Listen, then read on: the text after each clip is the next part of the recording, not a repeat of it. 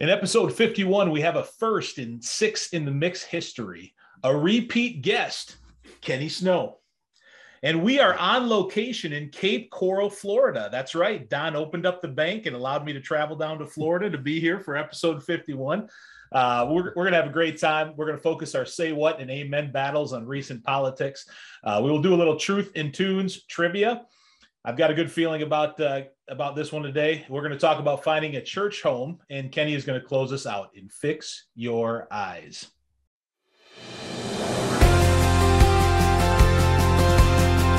Six in the Mix, a band of brothers talking faith. But we pray to a God uh, who has all power, uh, who is in sovereign control of all events. Fix your eyes, fix your thoughts on Jesus family.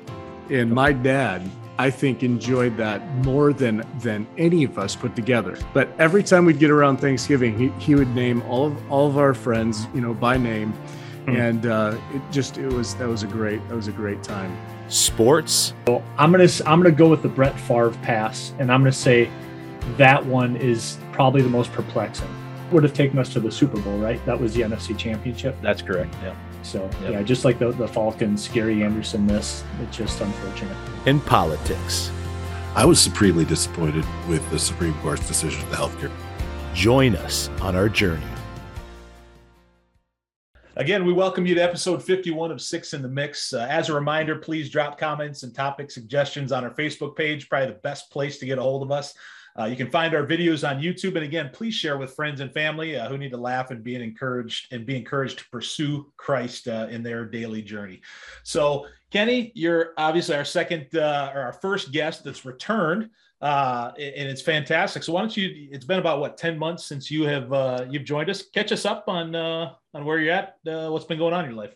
All right. Well, thanks again for having me. I do appreciate it. Being the first repeat, um, it's an honor I'll carry to my grave.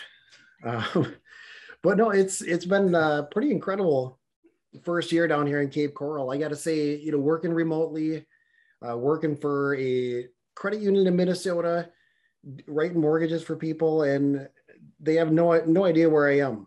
Um, it's it's a pretty cool deal, and it's really worked really well. I'm actually thriving in the position. Hmm. Um, the credit union has actually given me more responsibility. Um, I'm underwriting loans on the weekends, like RVs and snowmobiles, and fish houses and it's just uh, it's actually been quite incredible. So an opportunity to make even more income on the weekends which has been really nice. Um, as far as us kind of getting you know acquisition down here you know sadie and macy have been doing a great job. Um, they kind of have to because that you know they don't sadie doesn't work. Sadie's trying to find uh, she does piano lessons. So she teaches piano uh, students and she's found i think um, seven or eight students. So to do that, she had to kind of go out and uh, meet some people. Um, so that's been kind of cool for her. She's got some students. Uh, Macy's been involved in a Christian school, Classical Christian Academy down here. Um, the price tag was a been a little uh, shocking for us for Christian school, but uh, we wanted to plug her in. So as you guys all know, if if it's something that's important to us, you find a way to make it work. Mm-hmm. Um, she's been she's actually starting a volleyball clinic right now. She's uh, so she learned how to play volleyball a little bit better. Um, she's she actually got to start on their little sixth through eighth grade team last year, so that was that was really cool because uh, she's never played any organized athletics, and we uh, we took her out of anything in Minnesota when when all the COVID stuff happened, and they wanted people, you know, they wanted kids to play athletics with a mask on. We said, well, that's that's not happening. So, um, but down here, they they're not doing that garbage here. So so that's been encouraging. The other kind of cool thing, and um, I know Coach Mac watches this sometimes, but um, I have dabbled into the world of coaching. So I coached uh, third through fifth graders, which um, don't recommend. What what sport? uh, so I coach I coach basketball. Okay. And um, actually, the cool thing about this is again, I've never coached in my life, and uh, so I got in there. I'm like, yeah, I'll help you guys out. And we were like 12 and four so I told uh, I told the AD, I'm like, just so you know, I'm I'm gonna retire. And she goes, what, what do you mean? I'm like, I'm like, well, I want to make sure I go down in history with a winning record. I said, so, so she's like, no, no, you're not. So I'm like, all right, I'll, I'll give it one more year at least. But now I'm coaching soccer. That's where uh, Coach Mac would be uh, either scared or proud or both. I'm not sure, but um, yeah, I'm coaching soccer to these third through fifth graders, and I, they have the attention span of a gnat. I mean, it's like you got three seconds with them and they're gone. I mean, it's it's unbelievable. So, so, and the thing is, the parents are all there. They're watching you coach because they're all they're there because it's it's it's it's a small program. So the kids bring them to the to the or the parents bring them to the field. They watch the practices, and so I'm like holding back everything I can and not rip these kids a new one. Like, can you just listen for two seconds? you know, we have we have a one one one hour practice a week, and it's like that's it. And then we have Saturday games, and uh, but it's it's actually a lot of fun. It's uh, so it's been pretty fun. We've we're not fully plugged in. Um, we're still working on finding that church, which is uh, one of the topics that we're going to talk about later. And uh, but ultimately, we've been able to meet some good people, some good some good uh, start of some potential friendships, and no regrets. I think Don asked me a couple months ago or several months ago. He goes, "Have you regretted it yet?" And I'm literally no regrets. It has been, it's just been everything we thought it would possibly be. So Kenny, I want to I want to know how often you have used that swimming pool of yours.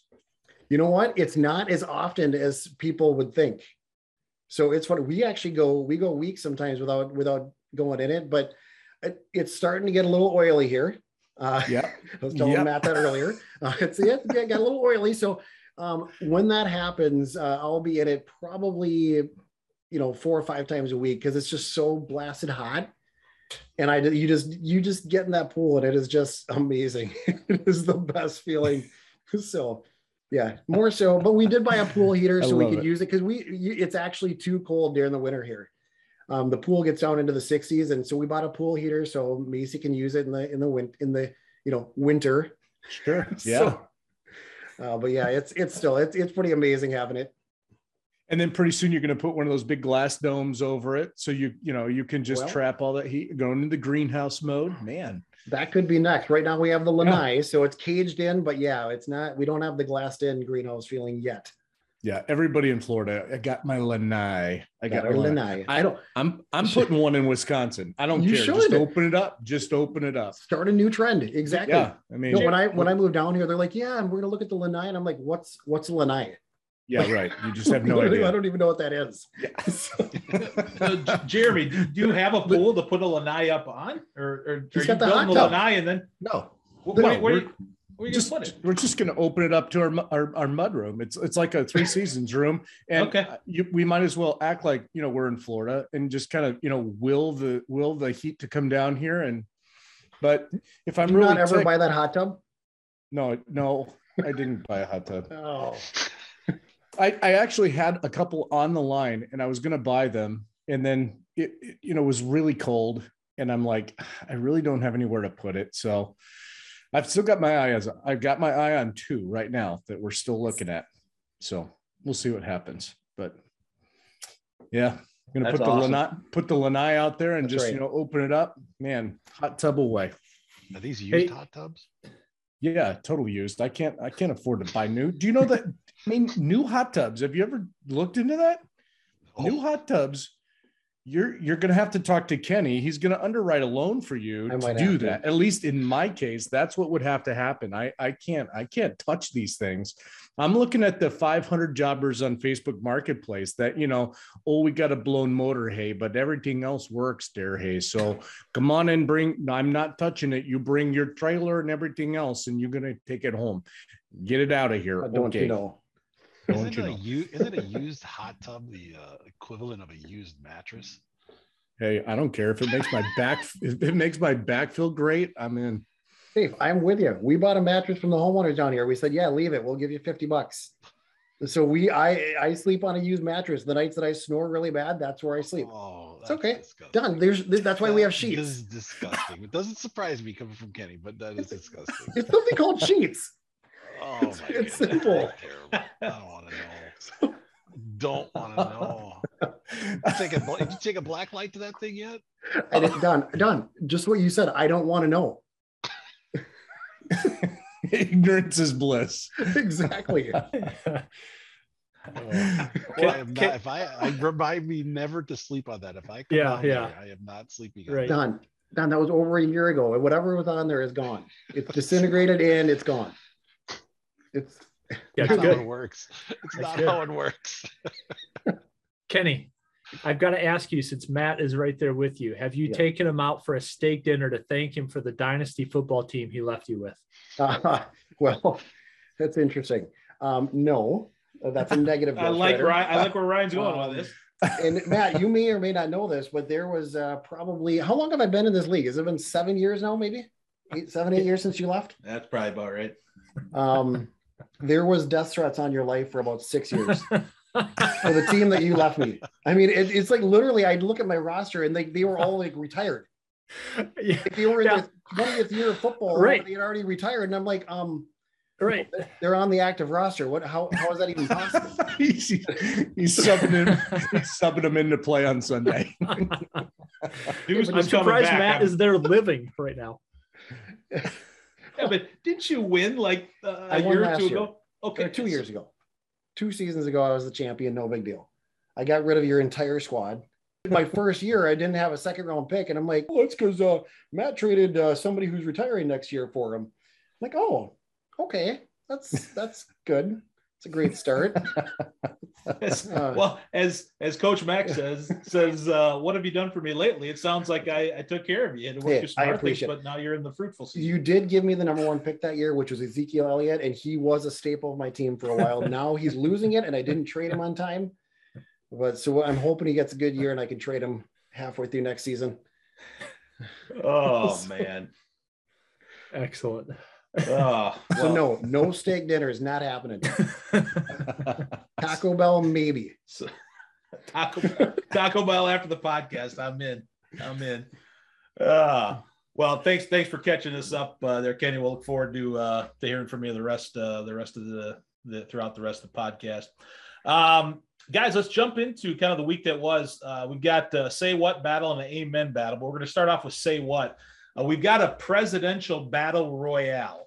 So what we've got is there was a, a lot from our vice president and our president, and so they're going to kind of go back and forth uh, over the uh, over the last couple of weeks. So, so I kind of put about five of them together, and uh, we'll see we'll see uh, w- which one you guys think is the uh, is the craziest and the zaniest uh, from from our leaders. Uh, so here we go, episode fifty one. Say what battle? What? Sidewalk!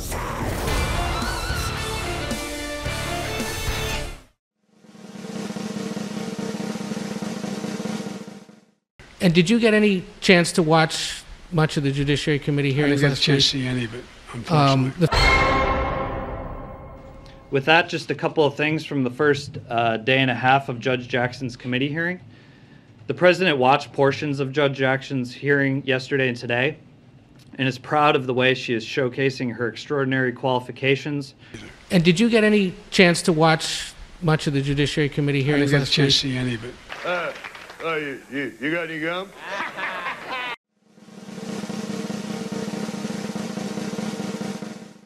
I am here, standing here on the northern flank, on the eastern flank, talking about what we have in terms of the eastern flank and our NATO allies, and what is at stake at this very moment. A friend in need is a friend indeed. Okay, I, I can first. Okay, so What, what the heck are you talking about?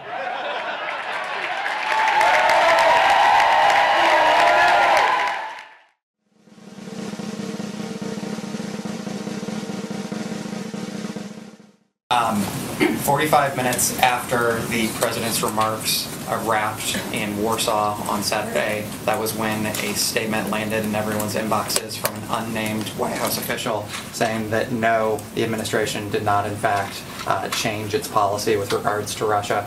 I'm wondering if you can tell us anything about what happened in the interim um, in, in that 45 minutes. Did the president himself uh, conclude that perhaps there needed to be some uh, further clarification, or did White House advisors come to him and say, perhaps you should revisit your, your recent remarks? Why was that statement issued?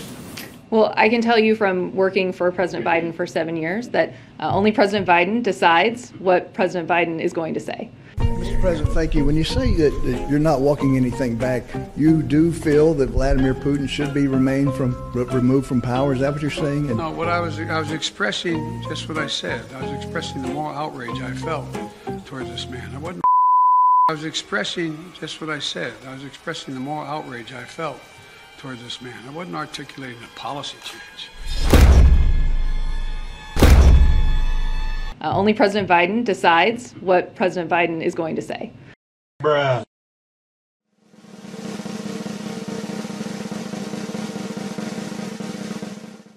the governor and I, and we were all um, doing a tour of the library here and um, talking about the significance of the passage of time, right? The significance of the passage of time.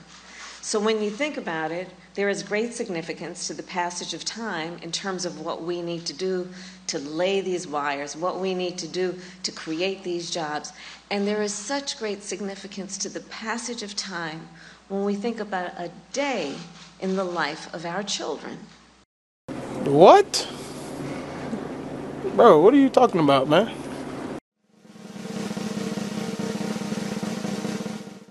Look, I know gas prices are painful. I get it. My plan's going to help ease that pain today and safeguard again against tomorrow. I'm open to ideas to strengthen the plan, but I will not be put off and put it on hold. It's time to deliver true long term energy independence in America once and for all. And I'm going to continue to use every tool at my disposal to protect you from Putin's price hike. It's not time for politics. America's, Americans can't afford that right now. So let's meet this moment together. Remember, we're the only nation that has turned every crisis we ever faced into an opportunity. We have a crisis, the price at the pump. So let's show some true strength in this nation, show our unity, our resolve, our innovative spirit in America, and come out of this long term much better off.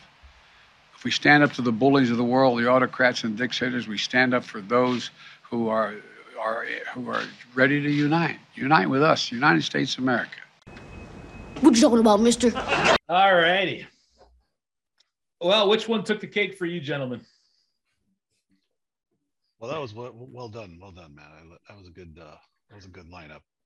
Well done with the uh, some of the uh, the play there, and uh, I think over the significance passage of time of those uh, of those videos, I would have to go with Kamala Harris's favorite line of significant passage of time. What a complete what a complete nightmare she is. Oh my word, what is she talking about? Oh my word, I when I heard that at first, I was like, like, I, I thought there was more to it, you know, and I, I thought, okay, maybe, maybe, and I, I, I watched the whole, the whole clip and I just keep rewatching it because I was trying to come up with some ounce of, of uh, understanding and, and some, some type of, of communication that would at least hit hit close to home or help me understand what she was saying and it just, it just didn't exist it doesn't exist there that woman is is is in is in way over her head she is just that's all there is to it she's in way over her head All right. Yeah. Got Don- one vote for the VP. Yeah. Don, I am with you. All five of those were just ridiculous.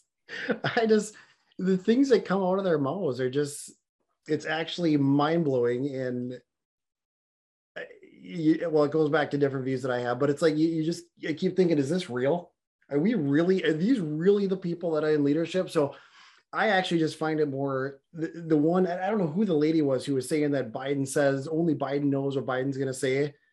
And anybody that knows anything about this is that you know if it's if it's anything even semi competent, we know it's scripted. Hundred percent, it's scripted because the guy can't form a complete sentence on his own. He's proven that over and over and over and over again. And so that to me, just I don't know. I think that one took the cake. It's like, yeah, yeah that's just garbage. Yeah, I, I for me, I, I'm also with Don. I had not seen that clip, um, the one where this passage of time. I'd I'd not seen that, and so I was I'm completely lost. What what was the context? Can somebody help me? I mean, Don, you said you have no idea, but like truly, really, that was it. So that was I believe go she was at some uh, uh, it was an event where they were laying some type of electrical wire or grid to to bring electricity or technology Okay. to I believe to students. So you you can kind of see how that, but uh, yeah, Yeah. That Well, I think I, that's I mean, just the back then. fact, just just the fact that she had to repeat that phrase. I mean, how many times did she repeat that? But I, I, I am going to go with Kamala because of the fact that when she was standing with with um, her counterpart, and she was number one illiterate when it came to direction of where she was standing. What which front is it? Wh- North, uh, south, front. we were in the east, whatever. Why does it And matter? then, and then you know, when she's asked a tough question, it's like from the US VP, defer, you know, bail me out. I mean, it was a it was a clear, you know, and then her her statement of friends and friends indeed, like just ask the gentleman, can you please step in and take my role and speak what I need to speak? And then I'll comment based on that. I am floored at the absolute ridiculousness of the inability for our presidential cabinet, our VP, our president himself to speak competently, to know what's going on in the world, to know who they're standing next to, to know where they are. It scares me. It's so frustrating to me because these are the people that are making the calls for like war, nuclear stuff. You know, we're calling we're calling over to Russia and we're getting voicemails. I mean, no wonder. No nobody's nobody's really going to talk to these people. So Kamala in that sense I guess is mine.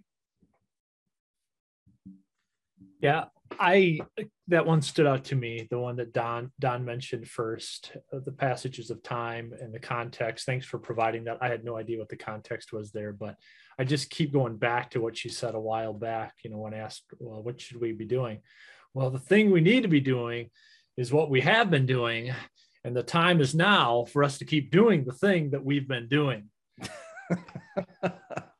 is it isn't it just it's just remarkable and I, would- I was just thinking just listening to this stuff and of course these are our leaders and i i'm praying for them i want them to succeed i want them to be wise um, but i was telling you guys before the show started a little bit about the topic of evolution and if evolution is true should at this point in time we have the best leaders we've ever had right i mean you, that's kind of how evolution works right you you, you get rid of those who are weaker not as strong I, I think we're just disproving evolution in real time.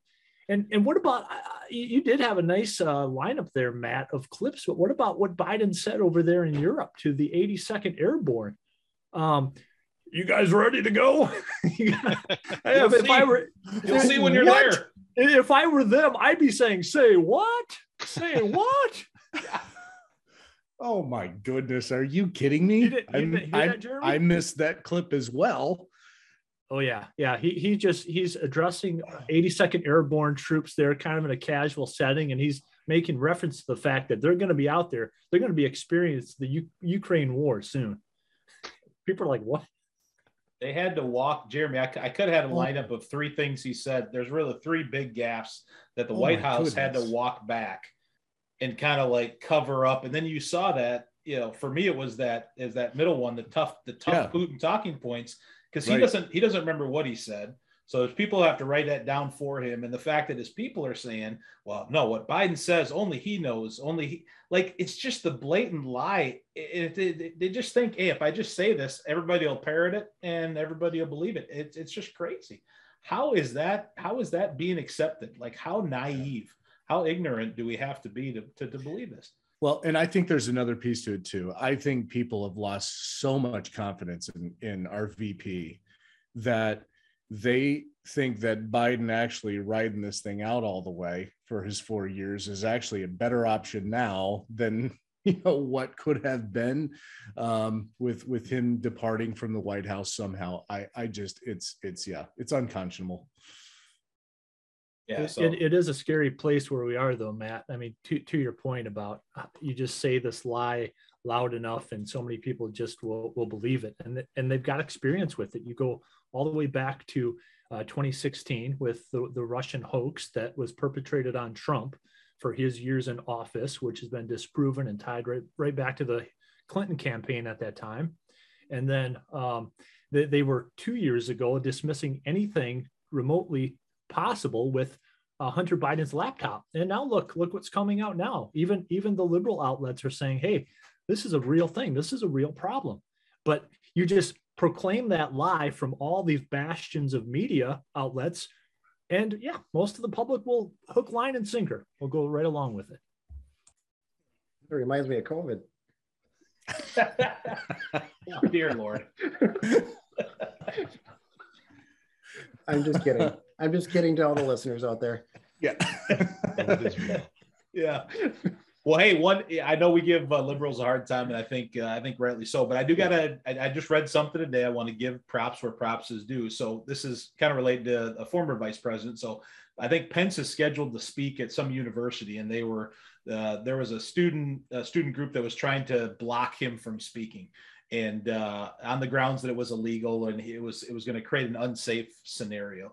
And the Washington Post, uh, by no means a conservative uh, news outlet, actually uh, wrote that it is it's not good to to keep voices that we disagree with out uh, from the universities.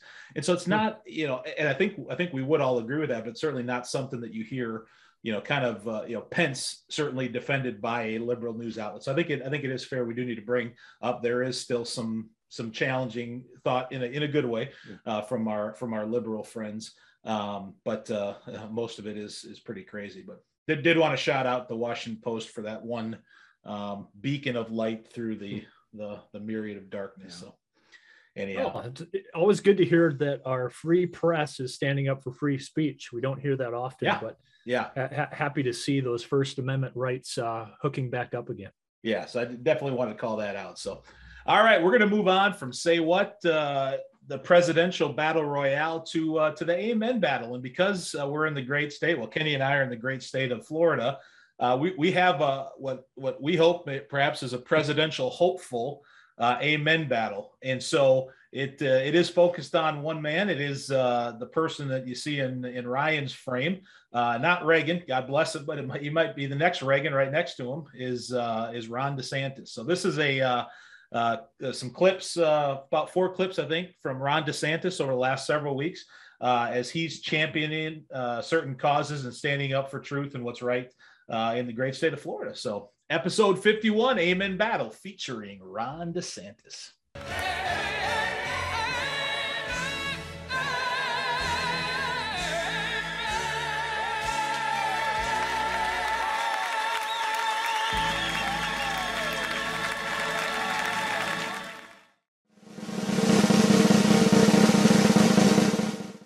Last year, we signed a bill uh, to ensure fairness in women's athletics. We thought it was very important that uh, young girls and women athletes in the state of Florida had the ability to work hard, to realize their dreams, and to compete fairly, whether it's in swimming, whether it's in uh, track and field, you name it. And that's something that was really meaningful to a lot of people in Florida, particularly people like me who are, are parents of, of, of young girls. If you look at what the NCAA has done, uh, by allowing basically men to compete in women's athletics, in this case, the swimming, you had the number one woman who finished was from Sarasota, Emma Weyant.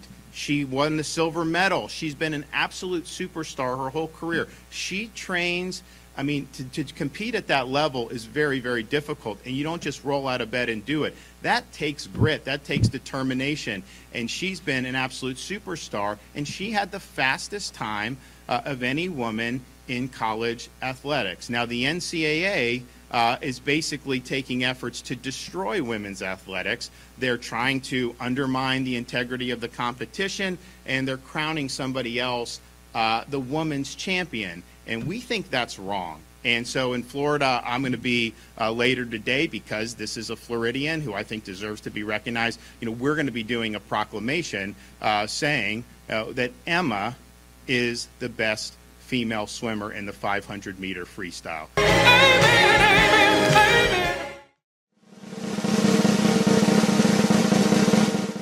Ask about seven parental rights education. What critics call the Don't Say Gay bill, is on the Senate floor. Does it say that in the bill? I know that you support. Does it say that in the bill? I'm asking. I'm asking you to tell me what's in the bill because you are pushing false narratives. It doesn't matter what critics say. Hold on, it says it bans classroom instruction on sexual identity and gender orientation. I For who? For For, for grades pre-K through three. So five-year-olds, six-year-olds, seven-year-olds. And um, the idea that you wouldn't be honest about that and tell people what it actually says, it's why people don't trust people like you because you peddle false narratives. And so we disabuse you of those narratives. And we're going to make sure that parents are able to send their kid to kindergarten without having some of this stuff injected into their school curriculum.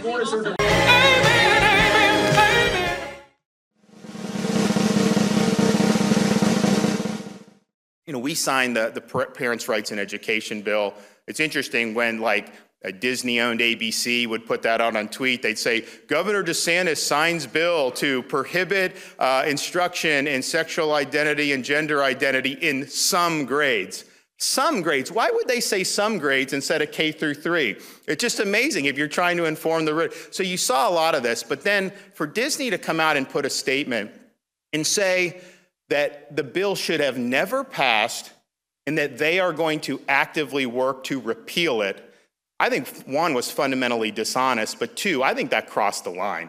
This state is governed by the interests of the people of the state of Florida. It is not based on the demands of California corporate executives. They do not run this state. They do not control this state. I also thought it was interesting. I talked to the Speaker of the House yesterday afternoon, and he said Disney never called him while they were putting this through the House.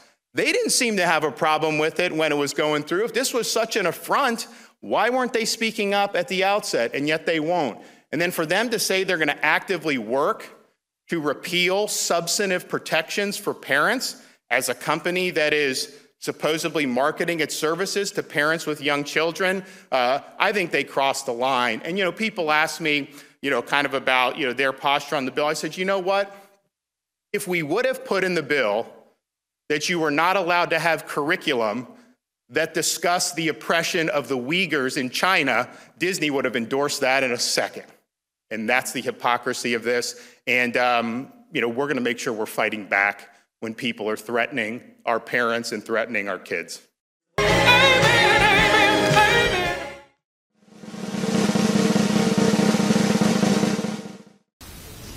don't have to wear those masks. I mean, please take them off. Honestly, it's not doing anything. We got to stop it. It's over the speed. So if you want to wear it, it's fine, but this is, this is ridiculous.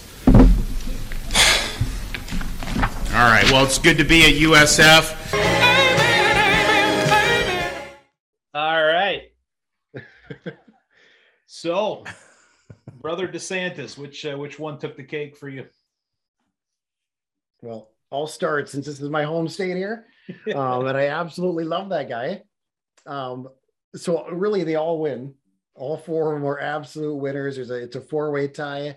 Um, I do love the one. I mean, my favorite thing is uh, I'm just- just tired of this COVID theater. When he called it COVID theater, I'm like, yes. And then you see, thankfully, half the kids take them off in two seconds. So it's like the kids don't even believe it's even valid. But anyways, I I think for me the cream of the crop was um, was the one where he was at the Strawberry Festival and um, and he just called out the press for who they are once again because it's just it's vile. I mean, down here they literally they say yeah he opposes the "Don't Say Gay" bill, and it's like that that's not the bill. That has that that verbiage is not used in the bill. It's literally we don't need to indoctrinate our children at such young ages of these things and put these ideas in their minds that don't need to be in their minds at such a young age. And he's going to give parents the right to know what's in that curriculum and to make sure it's not in there. And I'm like, I, I just absolutely love that guy. Just love that he won't, he, he just stands up to these people. Yeah, I agree. I think the uh, I think I think the one for me is when he kind of called out Disney, and he says eh, the thing that Disney purports to do, which I heard a quote from Walt Disney. Uh, you know, he kind of talked about, and again, I'm not I'm not putting Walt Disney up as a saint in a pedestal, but he did talk about, you know, his, his purpose was kind of grounded in, you know, prayer and trying to help support the family. And DeSantis kind of calls that out. He says, hey, Disney is supposed to help parents with the raising of children, and, and in fact, they're actually trying to trying to separate and drive a wedge and be able to to control and have the have the the school system, the government control uh, decisions and, and indoctrinate kids at a very, I mean, it's it's it's it's, it's really yeah to to be able to to try to get into a child's mind and, and, and change thought at a very uh, mm. you know a very, an age where they're they're so malleable yeah. and i mean that, that's abuse is, is what it is 100% and the fact that he's going after disney and say hey why don't you actually do what you you purport to do? Um, was was i think a, a strong statement for me. Yeah for me I, I, I would agree when he goes after the press member but i have to ask you guys because i i didn't catch it. What was the the, the word he used? I, I need to grow my vocabulary a little bit. He he he pointed at them and said we were going to and then he used this word like it was a, a word to fight or something. Disabuse uh, disabuse. What is that? What does disabuse mean?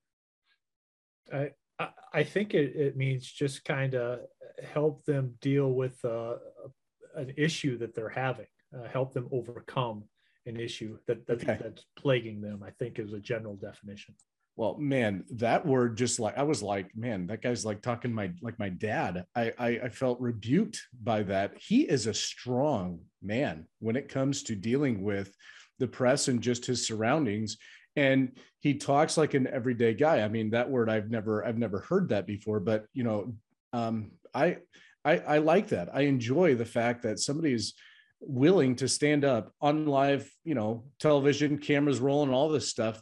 I, you know what, what's going to come out of my mouth is what I truly believe in who I am, and it's based on something. It's not just my talking point, you know, i.e., my cards that have been given to me to read off of. Um, I, I enjoyed that one as well. Yeah, where he calls out the press is is just fantastic. I loved every minute of that, and I think that he is for for for what it's worth, my I he he needs to be uh, the next uh, the next president of the United States. There's no no no doubt in my mind that he should be. I don't want Trump to run in 24. I think he should be the one that's that's uh, leading the Republican Party, and uh, and I hope it happens because because yeah, he's the he's the kind of change we need. I, I agree with you, Don. Yeah. I, I think um, you know it. Yeah, obviously know, Trump being know, in power was certainly better than Clinton, but you, you kind of saw the, uh, you know, just the, the, arrogance and it really kind of got in the way of, of the policy, the good policies that he had. And it really, it really kind of defeated stuff. And it's concerning how many people are still supporting him. But yeah, to have somebody like DeSantis who has that strength, but I think also has the humility and the, um, you know, so, something different, something more of a genuine, you know, not so much of an arrogant, you know, pompous, uh, you know, person um, was was was for, is for me what I'm I'm gunning for too. I'm I'm, I'm 100% with you, Don. I, I, hope he gets the nomination for for the Republican Party and, and goes on to win.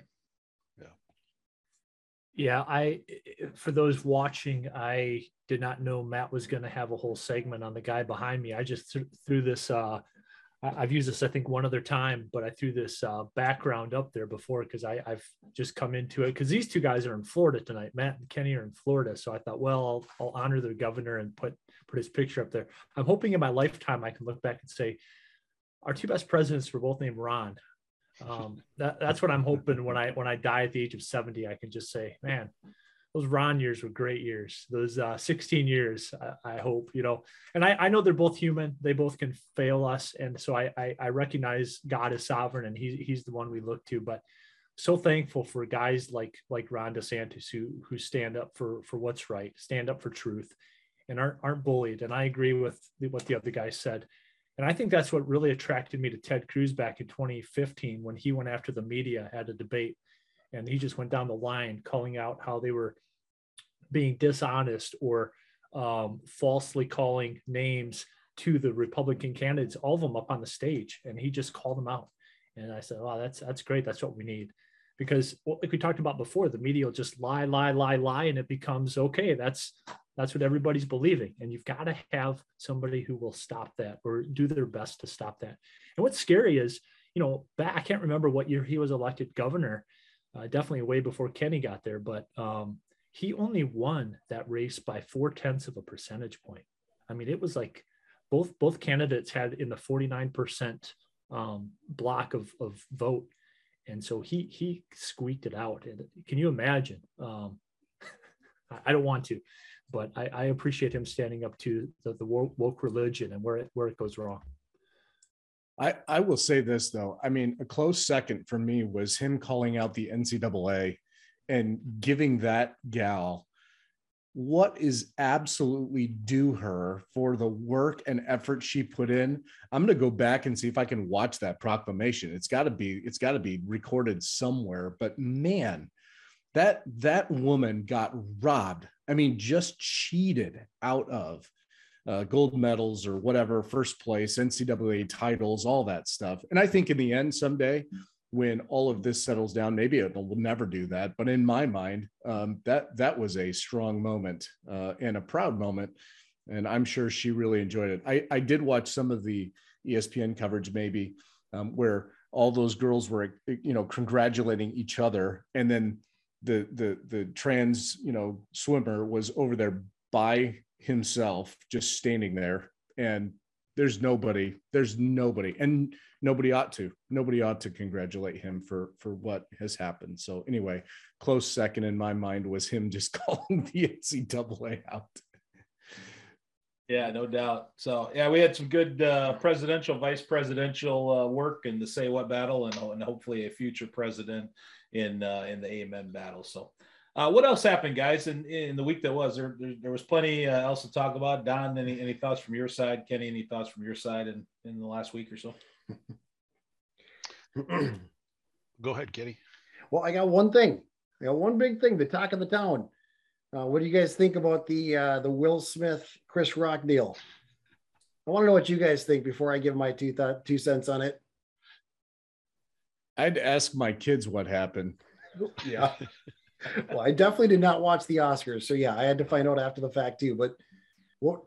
Any thoughts on that at all? At first, I thought it was fake. I thought it was completely fake. But having watched it a couple times and seeing Chris Rock's uh, uh, reaction to it, I just don't think it was fake. I don't think it was scripted. Uh, but the thing that surprised me the most is that nobody did anything. It just everybody everybody just watched it. Everybody just you know they just and and and the whole night went on like it didn't happen. It was just the weirdest thing. And, and to think that that actually happened on live tv and will smith wasn't, wasn't kicked out of the the the award ceremony is is completely insane to me. I still don't understand that. Um, fine, keep have him keep his his his Oscar for for his role that he that he did for what was it the uh, King Richard or whatever that for that for that movie with the Serena twins on it, and uh, but it was just the most insane thing I've ever seen, and to think that nothing happened to the guy, um, and he it, he was still he was still there after the commercial break as if nothing had had happened, and it just just uh, uh, unbelievable. Just I bet, unbelievable turn of events. I bet you'll be tuning in next year, though, Don. After after all this excitement. no, no I, I, I doubt I will, but it's it's, it's it's just so funny to me that that that actually happened and nothing has, has come of it. Did anybody see the meme where John MacArthur was slapping Joel Osteen? there I, I, think it was yeah. a babylon Bee or something. Yeah. I, it was something like that. I, that i got a kick out of. I was yeah. like no there we go there we go. Yeah. Well not to elongate this but yeah all don like you initially thought i am 100% in belief that this that was staged because for multiple reasons. Um, one for, well first of all if you watch the whole clip will smith laughed about the joke. He thought it was hilarious and then all of a sudden he comes walking up. And if somebody is as mad as he acted to be, he's an actor. Remember, all the whole all the world's a stage, right? He's an actor. Hmm. If somebody is truly that mad, you're not walking up and gonna slap the guy. You're gonna you have a closed fist. If you're that mad because he's screaming afterwards, if you're that mad as a man defending your wife, you're not slapping another man. That's not a thing. And like Don, just like you said, I didn't even think about that. But the fact that he stayed there, nobody moved, nobody did anything. I'm sorry. What what came up in politics right away? Oh, Hunter Biden's laptop. What are what are they trying to do to us? Distract us.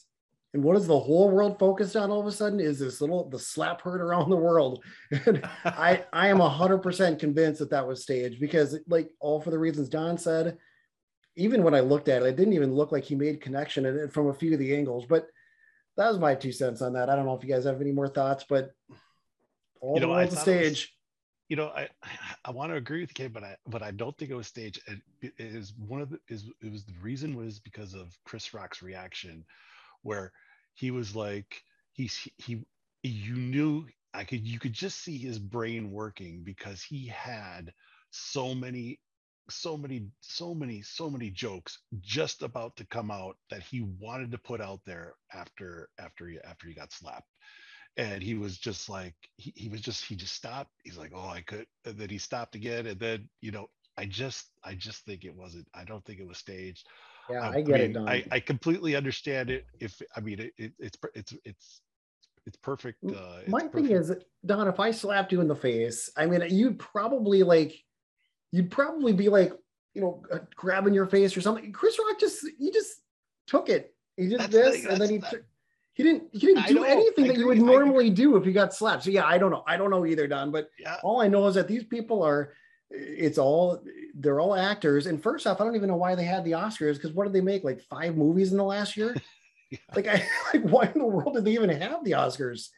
So, anyways, yeah the, the whole hypocrisy i mean it, those people get incensed over you know uh you know the tiniest thing like a little bird getting you know mistreated or something and that's the end of the world or you know the january 6th riots oh my goodness i mean we're incensed about that but you have one of your own going up and actually physically assaulting somebody Yeah. that's yeah, yeah, a, a, a felony um you know going up there un you know really unprovoked for for what you expect to have happen at that and then it sounds like from what i from what i briefly read on it that they the the academy had asked him to leave and he said no i'm not leaving and so they just let him stay like exactly it's so here's, here's a soft stage. the world's a stage. yeah So if it. there was a if there was a white man who went oh, up and slapped Chris Rock, don't even go there then Oh. there would there would have been something completely different, right? Am I am I speaking am I speaking you know the normal rationale that we see, but but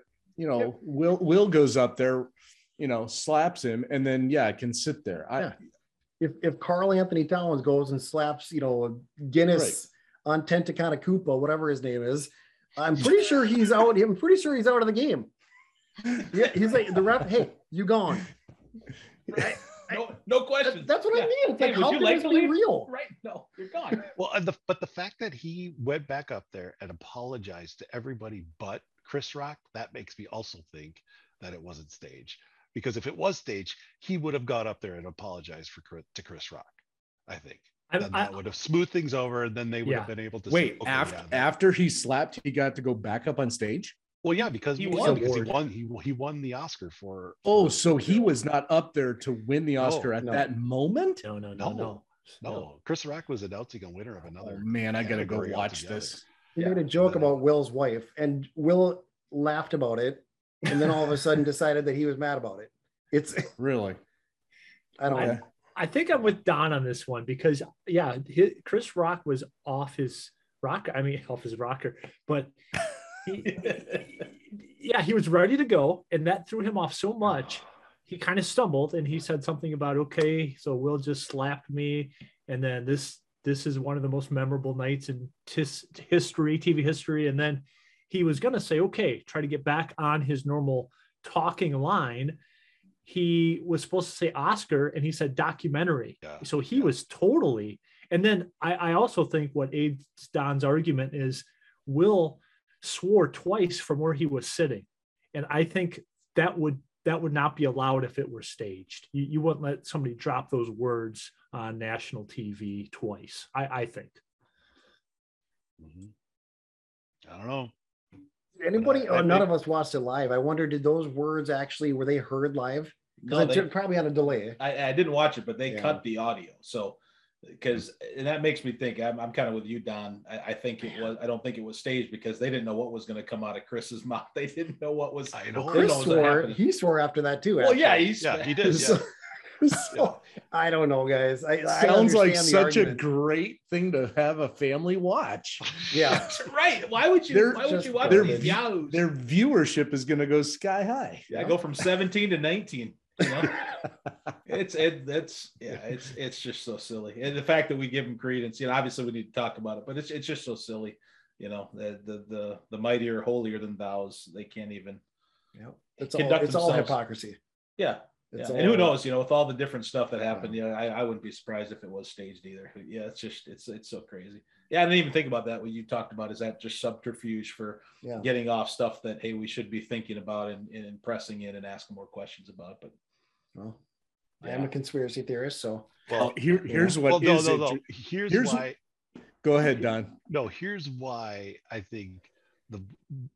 I think I think I think everybody's done with Biden. I seriously think that that's Oh, the whole yeah. reason why this Hunter Biden thing is coming up. Uh, they are done with Biden. They realize he is uh, he is a disaster, and they've got they know that they have to they have to get their ducks in a row uh, now before the 2024 election. And so I think they are ready to throw Biden under the bus. Uh, and he, yeah, his his days are limited here uh, in the in the White House. Um, now, one other thing that I was a little disappointed, Matt, that you didn't have included. I'm sure. Well, there was just so many good. There was so much fodder out there for you to pick from. But uh, in the in the in the say what battle, but uh, President Joe Biden announcing or, or on March 22nd, uh, talking about a new world order. Did everybody Oh, catch that? Yeah, I yeah. Oh my goodness. I mean, they're they're publicly talking about it. If this is not a, I mean, I it's only ironic that that of course we were talking about the Great Reset in the last in the last uh, podcast, and here he is out there announcing it to the world that there's a new world order. And by the way, if you go to YouTube right now and you type in Biden New World Order, you won't find that video Yeah. you will also it'll give you it'll send you to a fact checking website on usa today telling you that he didn't mean that there was a new world order coming about it was he was talking about the ukraine russian russian war and all that blah blah blah. And when you look at that when you when you look at that complete clip of you know three four minutes of him talking about the new world order coming it's obvious that's not what he's talking about. He's talking about the world economic state of the state of the world uh, economy right now and how there is a new world order about to be ushered in and he knows it and and he wants to be leading it well if he's leading it uh, I don't know if he's he understands what he's leading because 'cause, uh, that was just a joke that that that that actually actually came out of his mouth. You know, when he when that clown actually starts to you know speak truth, you know he's off his meds or he something isn't isn't uh, isn't completely c- completely uh, reaching to the top floor because truth starts to seep out of that out of that mouth of his. Don, Don, did you just say our president is a clown who takes meds? Yes, I did. Well, I did president see is a puppet. He's a puppet. did.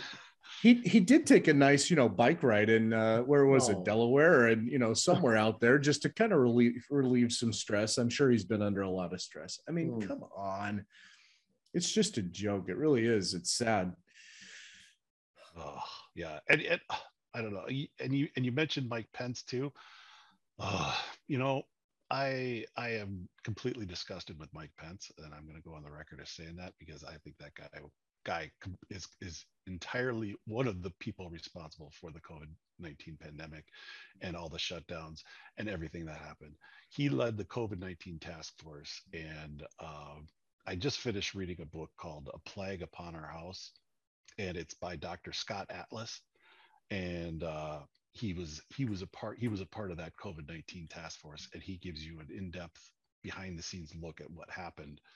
And Biden, uh, I'm sorry, and and Fauci and and Birx uh, were the two basically in charge of COVID nineteen that we saw, and and Pence just let it all happen. He he just sat back and and didn't do anything and let let all these lockdowns and all these all this craziness uh, all these all these testings and and things like that that that never never should have uh, never should have got to where it was and he is just as much responsible for for uh, the covid the covid craziness as as as uh as Fauci and Birx are. So, So Don, did um, you get the sense from that book that A- Atlas put the blame on Pence, who was overseeing that group, and none on Trump, even though the buck stops ultimately. I wouldn't Trump? say no. I would say he put the blame on Pence um, at at all. I I would say that he he had favorable things to say uh, about Pence, um, but and I think he I think in this book that he wrote, and I I man, it was it's a fantastic read, and it, it's it's it's um, gives you a behind the scenes look at what was happening uh, in the White House at that time. And yeah, Trump is to blame, I think, as well. I don't think he blames. I think he, I don't know if he goes in there and says and blames Trump, but it's obvious that um, you know Trump Trump let these things happen as well. I mean, it happened on his watch, so he's got to take responsibility. And but the fact that Pence was his right hand man, he put him in that position, and uh, Pence did nothing, did absolutely nothing to uh, to to lead in in his in his capacity as as he had the opportunity to do. I, I you know I've I've always liked Mike Pence, but yeah, I think if you get down to the guiding principles that Trump and Pence both have, tr- uh, Pence is going to come traditionally from a more conservative background, right? Tr- Trump kind of comes into the Republican Party. We're not really sure what he believes in. He kind of just goes with what sounds right, you know, whatever. But Pence, yeah, you would think that those conservative principles of liberty and freedom would have been able to persuade Trump to say, okay, this shutdown thing isn't a good idea. Pass these two weeks once we have an idea what's going on. And so I, I guess I can see that, you know. Yeah. Speaking of Fauci, what what is he doing right now? What what is he even doing? He's preparing us for the next uh, pandemic. I, I, I think last time I saw him, he was in Kenny's pool. Kenny? Well, I'm not going to say what would happen if he was in my pool. So, uh, that guy, I don't even know if that guy's even real. Like, I, I don't even, Don, I just appreciate you because, uh, first off, I'm impressed because you read a lot. I, I always hear about you reading these books, and I can't, I can barely get through three pages of a book and I'm done. And it's, uh, I, but I know it's good. I mean, it's amazing. So I, yeah, I appreciate the stuff that you learn and you share. And I'm with you. We have our we have our reservations about Pence as well. I, I keep most of that to my own because he's looked at as a as a good guy from the public, and um, he comes across as a good guy. And I think he maybe he is, maybe he's not. But uh, yeah, it's it's interesting. It's interesting to Yeah, think is- about these is- people. Is it possible to not throw somebody under the bus like Pence, but acknowledge that there were mistakes? I mean, I feel like sometimes we just, you know, it's baby out with the bathwater kind of thing with our politicians. This guy is under an immense amount of pressure. Number one, you got Trump, the most powerful guy in the world, and then you're his right hand man. And then you have to deal with this, you know, concocted thing that is, you know, a legitimate virus, but still there's all these unknowns. And, you know, you're running around trying to do the best thing for yourself, your family, and others, and you're trying to keep things, you know, afloat. So, yeah, I mean, leaders make bad decisions sometimes in, in difficult spots. I don't I don't think that you throw him completely out because of that, but yeah, there you know, looking back there might be some things that you know could have been done better and just like everybody's career could have done better. And you know, Jeremy, I appreciate that. And I think the thing for all of us, and maybe this is some of the stuff that Don's learned that through this book that we don't know, we know we know like 10% of the truth. You know, we don't know what's going on in these meetings, you know, these meetings, the secret meetings, the things that were brought up, you know, but then okay, this was brought up. Oh, we don't need to do all these masks or whatever. I guarantee those things came up and they said, yeah, but we're gonna still do it anyways we're gonna we're gonna keep this going on even though we know that the masks don't actually you know they, they give people a false sense of security. That's been proven over and over again. But I, I think those types of things i think what we don't know maybe that's some of the stuff that don's learning but i agree with you jeremy. It's like i, I say this to my wife all the time too. We we know like 5% of the story. Hmm. we know what we're told. We know what we see. And that's like such a minuscule part of the of the actual whole truth and so I, I agree with you, Jeremy. I, I don't know. Well, the fact is that the the there was there were there were people in place uh, putting out truth and the fact that our leaders did not listen to them is their responsibility, and they must be held accountable. Um, you know, in this book that I read, uh, Dr. Dr. Scott Atlas, his big thing was, and what he brought up continually, is the testing. Why are we testing all of these young people? Why are we testing all of the people that, um, based on the facts, state that uh, are the least likely people to have be affected by this by this virus? We need to be protecting those people that have the comorbidities and are elderly. Those are the people that we need to be protecting, and we didn't, and we didn't, and that was his his thing, and and and the fact that that was that was put out there, and it, it seems like common sense, but it it wasn't listened to. It wasn't listened to. Yeah, certainly a lot of things uh, have happened and different things coming to light. So certainly some good discussions in the week that was, and uh, some good thoughts uh, uh, from from everybody. All righty, I think we are going to turn it over, I believe, to uh, Truth and Tunes trivia. Am I thinking right there, Ryan? I think you're thinking right, Matthew. So yeah, it's time. We've got four questions tonight. Kenny, have you last time you were on, were we doing Truth and Tunes trivia or was it a different trivia game? No, we did the initials and um, I was skunked. And um, we're gonna see what happens tonight. I, I feel like I'm ready. I've been I've been studying and uh, I've, I've been getting into the mind of Ryan. Um, you know, I got to think what is the most ridiculous question that could be asked, and uh, Good. yeah, I, I should have this. Well, Yeah. de- depending on how this turns out, I may need to look at your phone and see the text between you and Ryan because uh, there's just there's just some things that make me go. Huh. That's that's fair. You all you'll see is Kenny tried to call me in the middle of a work day and I was working and I couldn't talk, and that's the closest communication we've had recently. So We understand that you know maybe some coworkers might see this, but we all on this podcast we know the truth. You're not working after 2 p.m. not, not working that much before 2 p.m. but certainly not after. I mean, you are a total office space on this. Like you work a total of 15 minutes a day, I'd say. Oh, I, I wish I wish that were the case. I've been working overtime lately. So oh boy. Oh boy, a siphoning Yeah. away from the company. I, I tell you, been working weekends. Can you believe it? Oh wow. You're a good But- man.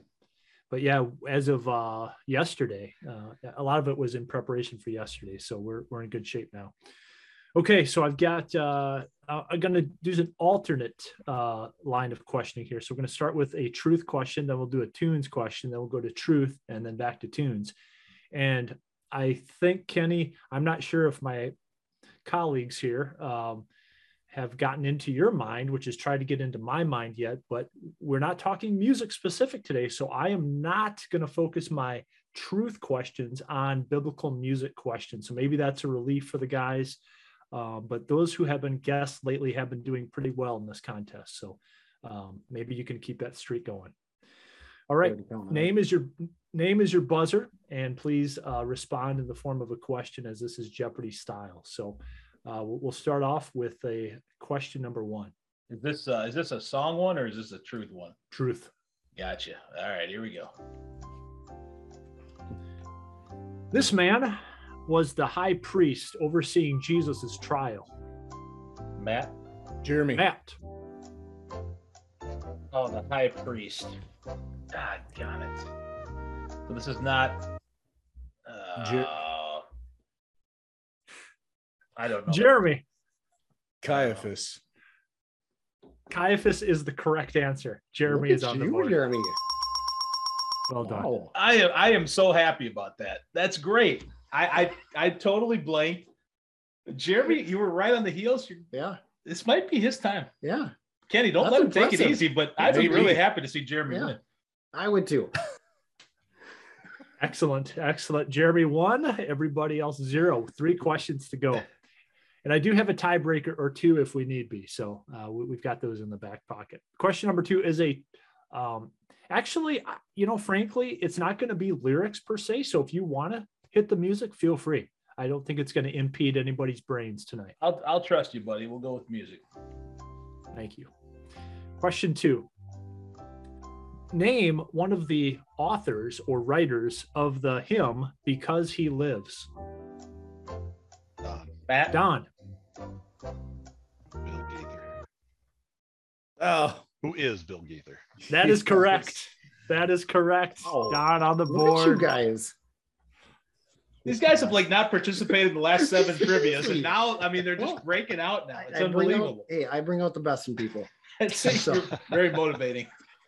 I, I can see why your teams have the records they do, Kenny. Listen, we are in complete vacation mode down here. Our minds are not there. That's it, It's, they're a little slow mo. Give us about 10 seconds and we probably would have had those. Right. Eddie, you you live there though. You can't be in Yeah. vacation mode. You No, live it's there. done. Okay, I know this is not, but somebody asked me last week. I was telling Matt this. They go, "Hey, what did you do for spring break?" And I'm like, "Nothing." Like I am literally, I am, I am in a vacation mode. You are living spring I'm break. living spring break. So, anyways, He's a- yeah, that's that's great. All right, question three. This goes back to this is ah, quasi truth, quasi truth. Okay, Oh, so it's kind of boy. kind of Bible, Hazy. kind of. Yeah. So this is a this is an autobiographical question, is what you're trying to say? Quasi truth. Wow. Uh, oh, oh, sorry, buddy. That that hurts. That hurts. I, wish, Right. I wish there was a point I could dock you tonight, but Hit it, Olstein. Let's go. wow, that's right. he does have a point I can dock. Yeah, right. All right. This month has the most consensus for the month Jesus was actually crucified.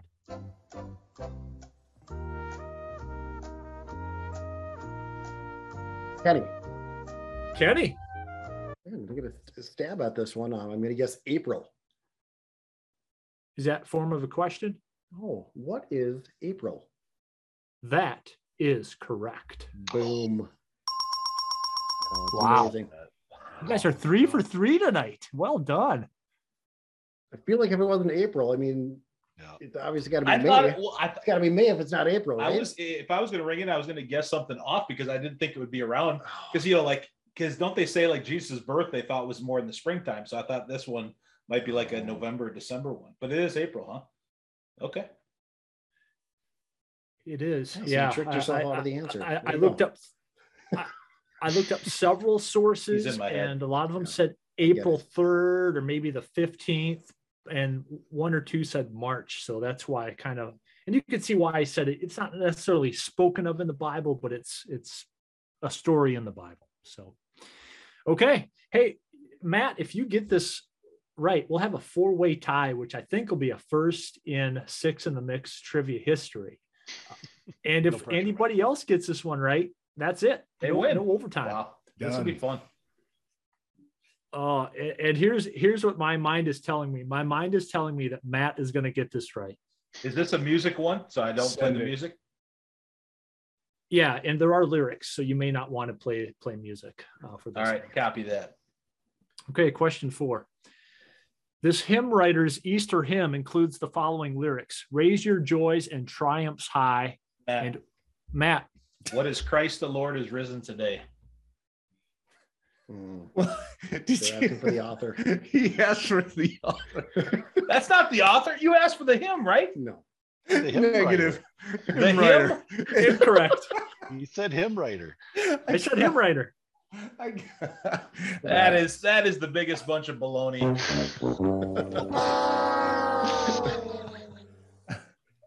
Well, my number The one hymn pick is out of, out of the running. Oh boy.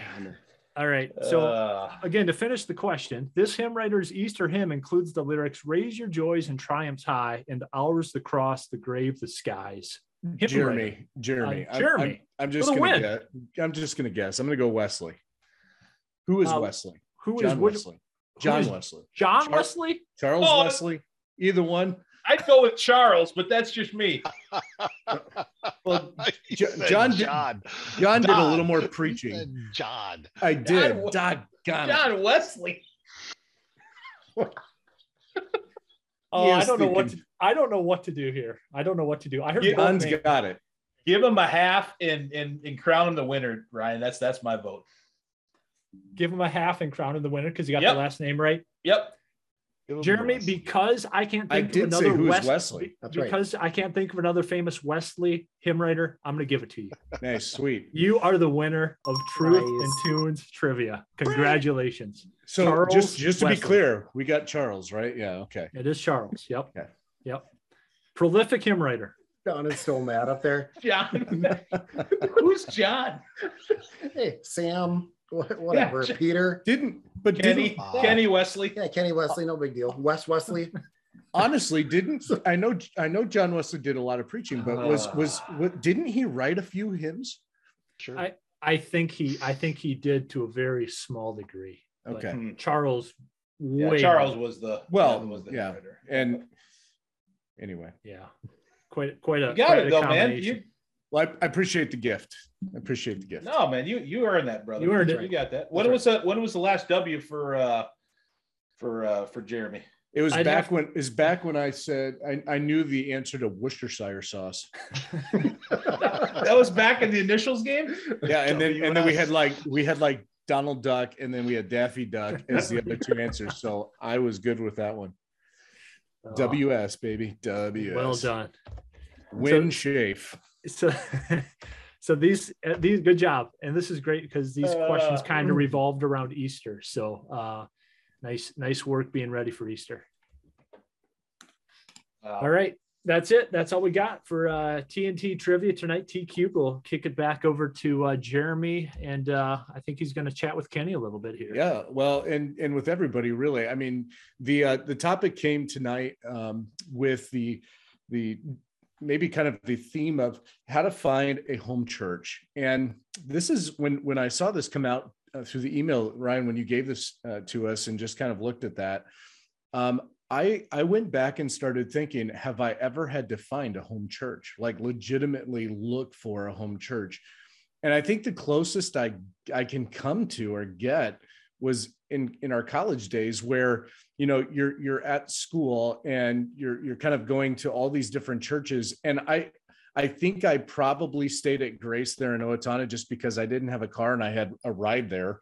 Um, but that that wasn't that that was only because it was just there.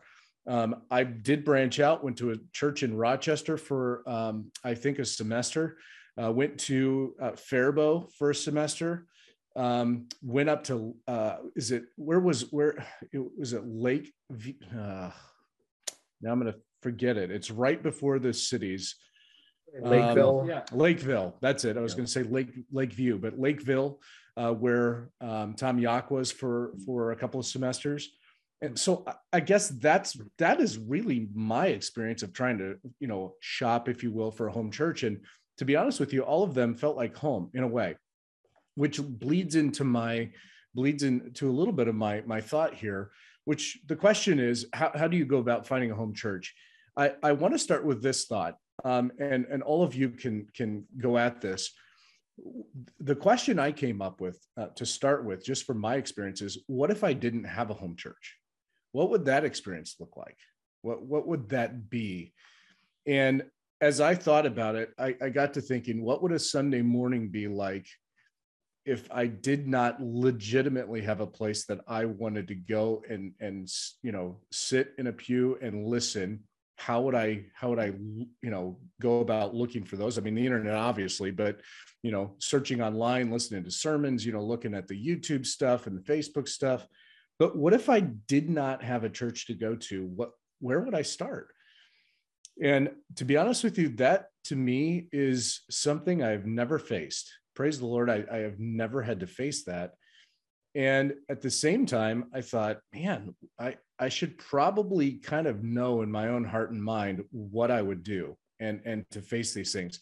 I, I read a couple of articles. One particular guy uh, who wrote an article back in uh, maybe 13 um, talked about this. He was a realtor. He um, uh, he was a banker for a while, did some fast food managing, and then all of a sudden God called him into the ministry, and he went into um, to to ministry full time. Went to seminary, and he he wrote a, a blog basically. It was kind of an, a, a, blog that talked about and answered some of these questions. And and although i didn't agree with the order let me just give you what he said okay? So the there's several things to look for in a church. Here was his first one. Um, you you have to go to church where there are believers as members and again order um, i don't agree with but okay these are good things um, the second one was a qualified leadership so a pastor that's qualified, leadership staff that's qualified. The third thing that he said was, uh, missing it here for a second, preaching and teaching, that it is sound doctrine, that is full of truth, and that it can be verified as that. Fourth, worship, that worship brings praise to God and God alone, which I think kind of talks about what we've looked at the last few podcasts. Uh, the fifth one is that the church that you would look look for or look at has a very unified body. So you can sense that on on several different levels and fellowship that is that is good. And i i would even go a step further and say that the friendships are electric that they're ecstatic that the, they they somehow attract you in and you just can't get out um, so the sixth one that he has and i, I think is a good one as well um, he said uh, does the church seek holiness holiness as as one of its major tenets of those six things, okay, that that's that's I, I think those are fair things. Um, but uh, some thoughts that I had outside of this, okay, was number one, uh, church isn't really about me. Church, church isn't about me. And so if I go to church and if I am looking for things to kind of involve me, um, then really I think it's probably on a, on a wrong level. I, I, I need to go to church to hear truth and to serve others and be part of a body.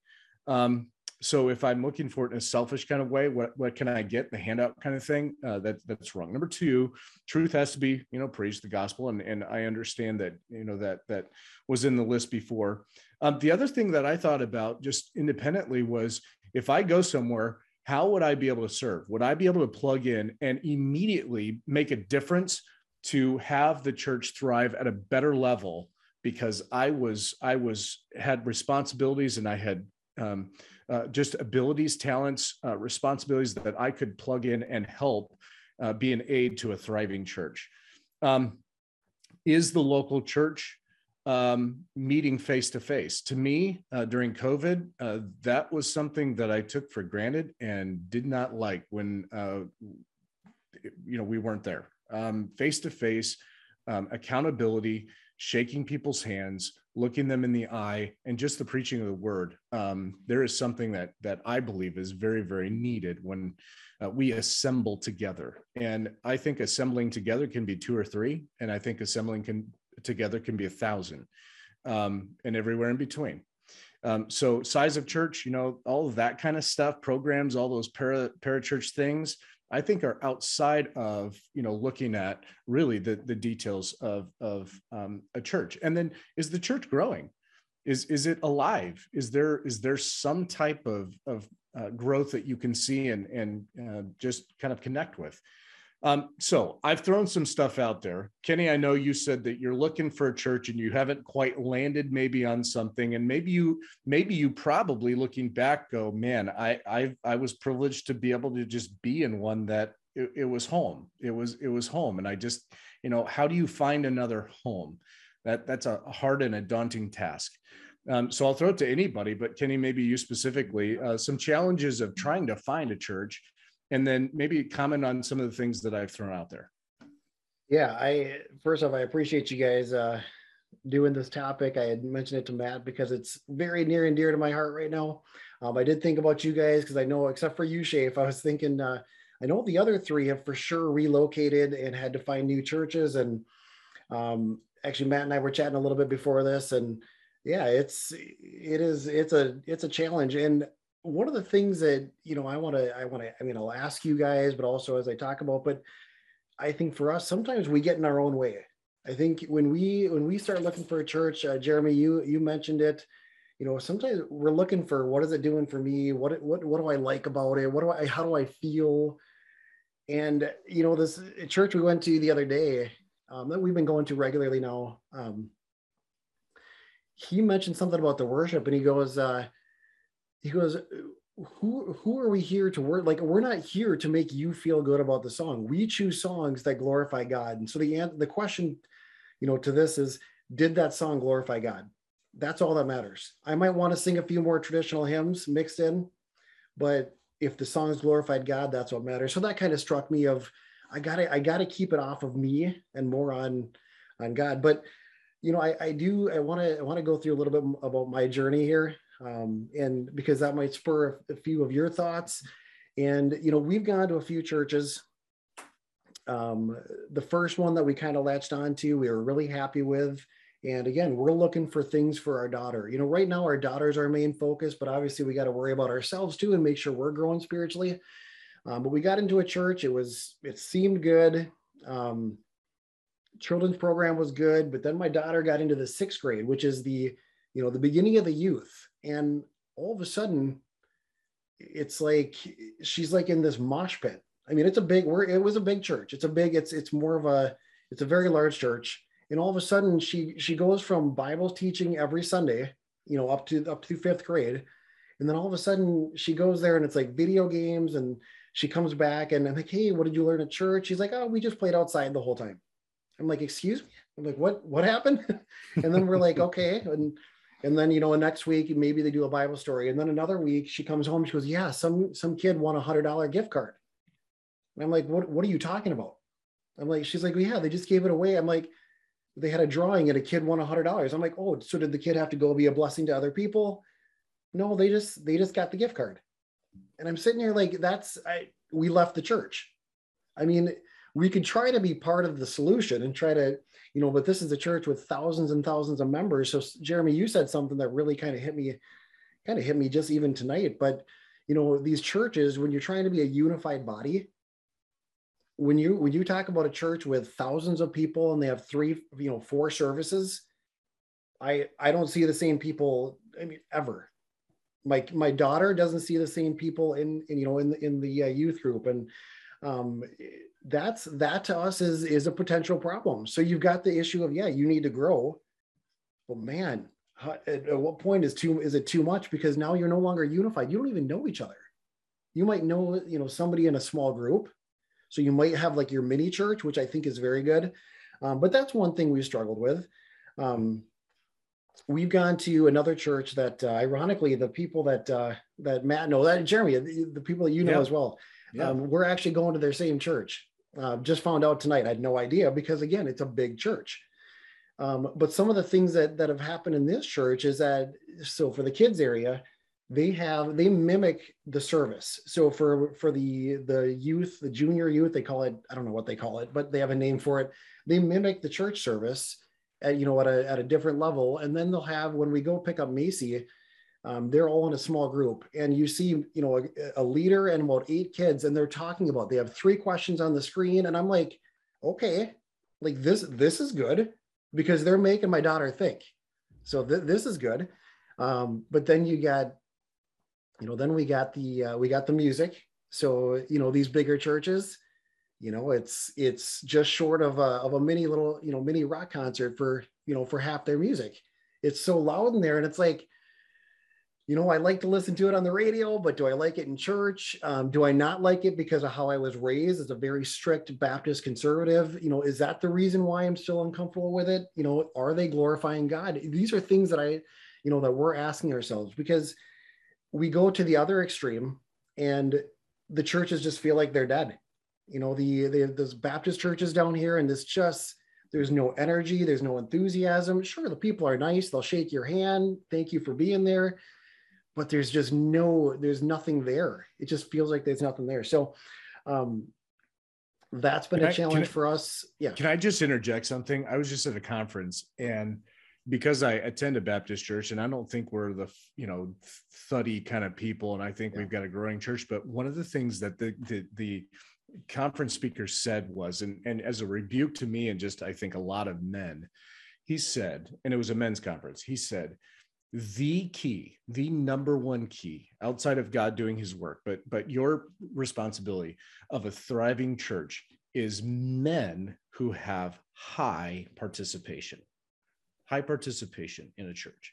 And i was struck by that and I looked at, you know, our church and I looked at, you know, churches I have been at and watched older men as they get older kind of regress into some of just, you know, sit back and let the young guys do it or whatever kind of mode. But he said, no, no, no. You, it, you know, you have a live church and a live church, and it can be, you know, a, a small church, but it can be absolutely thriving with high level participation, but specifically calling out the men of that church regardless of your age, to go out and get it. And uh, I agreed with that. I, I was amening that big time. So anyway, sorry to interrupt there. I just Oh, wanted to interject that. That's a good point. I got a couple more things I'm just going to share with you guys, and then I'll let the others, uh, you guys, um, let me know, you know, let us know what your thoughts are. But um, just a couple of the experiences, because again, a lot of us were raised very conservative Baptists, where um, a lot of the things that we experience now was it was an absolute no-no. You know, having a drum set in church was like, I mean, you're you're going to a place you don't want to go. I mean, that's that's how that's how they portrayed that, right? So sometimes those things ring, they still ring, you know, in my mind, thinking, man, is this right? Is this wrong? What is my dad thinking? Um, you know, now I'm thinking, is my dad watching me? You know, is he okay with this setting? But but I'll tell you this: this church that we're that we're attending for the most part, we haven't joined or anything, but um, they have. Just talk about baptisms. They we've watched two baptisms there and each time we've left literally in tears because they're they're singing praise to jesus while they're baptizing these these kids and adults of all ages. And um, they've got two people in there baptizing. A lot of times it's a pastor and then a parent and they're praying over these people before they baptize them. And and we the, the congregation is cheering we're clapping.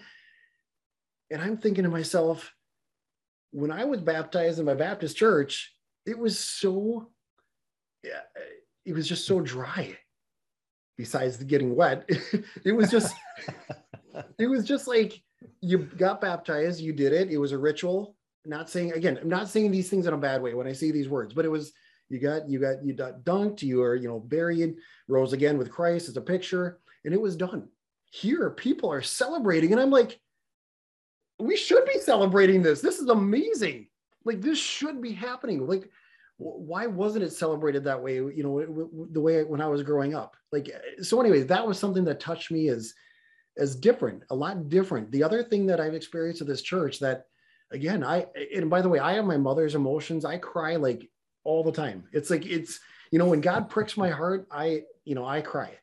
So I we sit there and the Baptist church I grew up in you kind of sometimes people hide their their struggles. They hide their hmm. you know it's it, it's almost like you're shamed or you're felt like you're shamed if you if if you sinned and you wanted to bring that forward you wanted to make it right but you were too afraid of the consequences. Well at this church these people like almost every sunday they, they have a prayer team up along the front. There's like 20 of them. And if you have something in your life um, you know, please come up. The you know the the singers are singing and people are going up in droves, and you see people crying, hugging, opening the Bibles. You know, I see them showing verses in the Bible, and again, I'm sitting back there just bawling, like like this is amazing, like, and I'm too stubborn to move. If I need prayer, because it's just so it just wasn't in our in our you know biblical culture in our Baptist culture. I mean, besides, you know, some people would go forward, you know, in the invitation, but it was always the same five people that would go up, you know, every other week. I mean, that was that was just the truth. So I watched this. I had another another Sunday where they, you know, pastor goes, Hey, raise your hand, raise your hand if you're struggling with something. And you know, people would raise their hand and then they'd be like, Church, you, we need to be the light. So if you see somebody raising their hand, you need to go over to them and pray with them. And people moving all over the place you know putting their putting their arms on people you know and and praying with them. And it's like this is is this what it's supposed to be like? Like this is you know i hadn't experienced that and those emotions that come with that. Um anyways those are the things that again from from how we were raised to now to what truly does the bible say? And jeremy i think you had a lot of those things of of uh, what truly matters and why are we even going to church in the first place um, these are it's it's tough. Uh, but I'll tell you one more thing, more more a little bit funny, but this is where we are at. We we scoped out a lot of churches. Um, so for us, COVID related, we we went to a church one Sunday, and we went in the parking lot and we did the old people watching for a couple minutes. We just watch people as they walk in, and all of a sudden we see on the way in, they're taking people's temperatures on their way in. We turned the car on and we left. Like we want nothing to do with that. It's like if that's that's insanity. If, if it's like if you call people, if you call if these are Christians that are going to this church and they're not wise enough to stay home if they have the flu or are really sick, I, that's that's insane to me. So, so you're gonna we're gonna take your temperature. What are they gonna do if my temperature was 102? Are they gonna literally they're gonna kick me out? Like I that's just it's anyway. That was crazy to me. So so I'm interested to hear though. I know Ryan and uh, Matt and all three, you know, Don, you guys have all searched for churches, I believe, and switched churches. Is there anything that you guys can add that can, you know, kind of maybe shed some light on this topic? Because it, has been tough for us. Yeah, I think I'll, I'll just share a little bit. We, during the pandemic, when, you know, I think probably every one of our churches, at least for a, a short period of time, if not for months, met you know met virtually or did did an online thing. And i think that really caused us to pause and and, and reflect right in, in in those unique times. And so casey and i did that. And uh, one of the things that, that we recognized was as we listened you know not only to our church but then hey you hear about you know every church is doing online stuff. So we started listening uh, a little bit more to uh, to Alistair Begg uh, that his church is in our area, Parkside Church, and um, it was it was very uh, insightful to listen to the preaching for us and to to, to do a comparison. And I think uh, we recognize that that is that preaching is is is critical and is the pinnacle of the of the worship service. That that teaching and exhortation uh, of doctrine uh, was really critical. And so it's put us on a path um, to, to to be at a church, and we're in the process right now of, of joining Parkside. Um, but it really was for us the the, the preaching and teaching, yeah. and just recognize, man, that that is what we need. And I think uh, there's a lot of churches that you can you know certainly feel good at and serve at. There's nothing wrong with feeling good necessarily, but when we were able to kind of sit back and and take a look at what was being preached and was it was the full counsel of god was it or was it just like a nice trite little message that helped me feel better or you know my, my, my kid feel better? Or is it really i'm diving in and understanding how god works throughout history and what his plan is at each step and understanding his his sovereignty and his his uh his grace and his mercy in in, in our life? And how does that how does that relate you know, in the whole you know whole Christian worldview of things, uh, that that preaching for us was was pretty impactful. Yeah. Makes uh, sense. And, and is, is charted the course at least where we're at um, about ready to join uh, join a church, join our next church. That's good. You know, one thought I had too was when you strip that, you know, strip all the American uh, stuff that we we put into our worship services away if you look at a picture of what's happening in Ukraine and they're still having church, uh, what's important to them? And I can tell you that those pastors, those local pastors, are inviting people down to their bomb shelter, their basements, saying, We're still going to worship Jesus, but what we're doing is we're going to preach the gospel. And I, I think, Matt, to your point, preaching is is it. That is it. It's not that we don't do the other things, but when you have everything else stripped away, what's left? And the gospel, the Bible, and his word and his truth. And what comes forth from that is singing and praying and fellowship and all of those other things that add into that.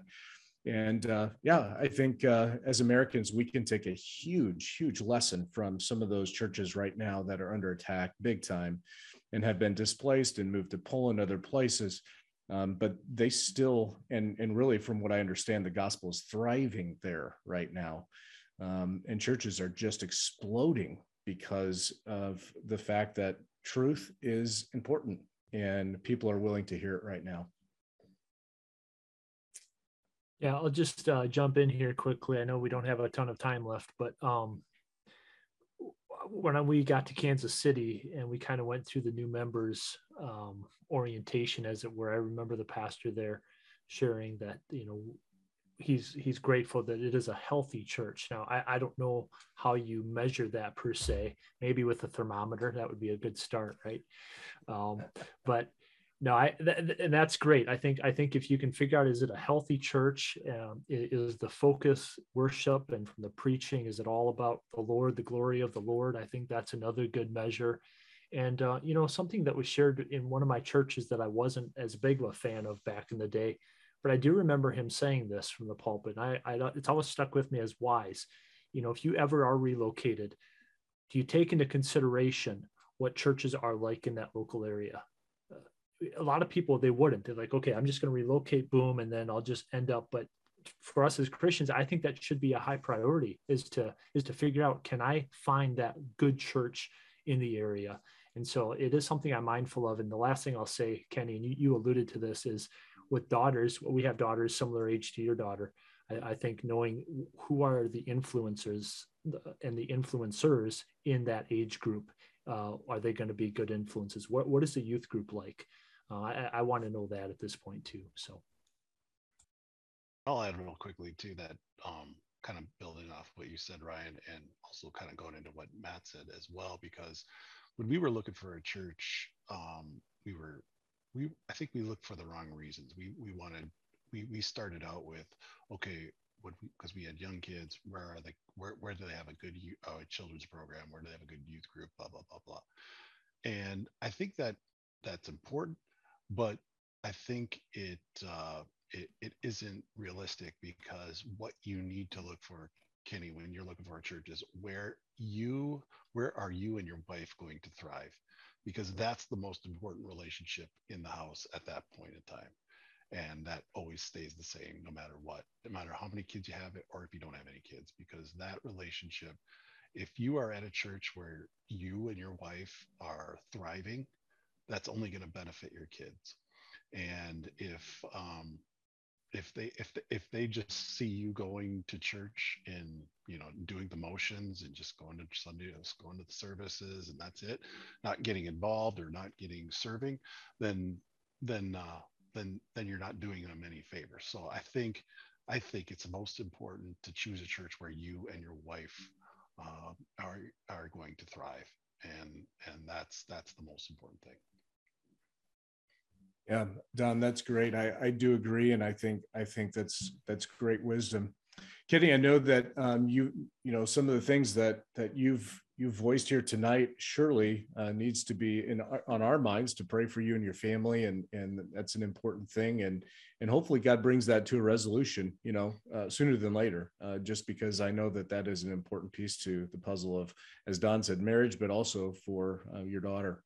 Um, and then also you've got you've got something to share with us for um, you know fix your eyes. So why don't you why don't you kind of transition into that, take us away, and finish our uh, podcast with some thoughts.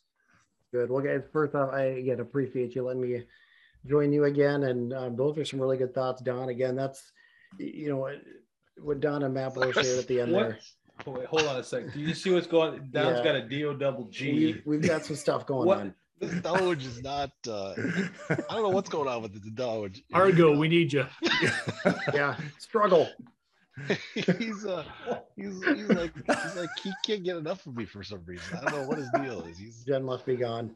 Yeah, Jen's gone. Let's be honest. Yep. So he's, Fair enough. He's, he's, yeah, that's our uh, dog too. So, uh, but no. Anyways, guys, no, I appreciate it. Um, thinking about again what you said, Don, and focusing on Sadie and I, and that's the one thing I can say. The two churches we've been a part of, the preaching has been incredible. Like I, I moved almost every single Sunday, and um, and I think there's things that I can learn from this because there's there is alternatives.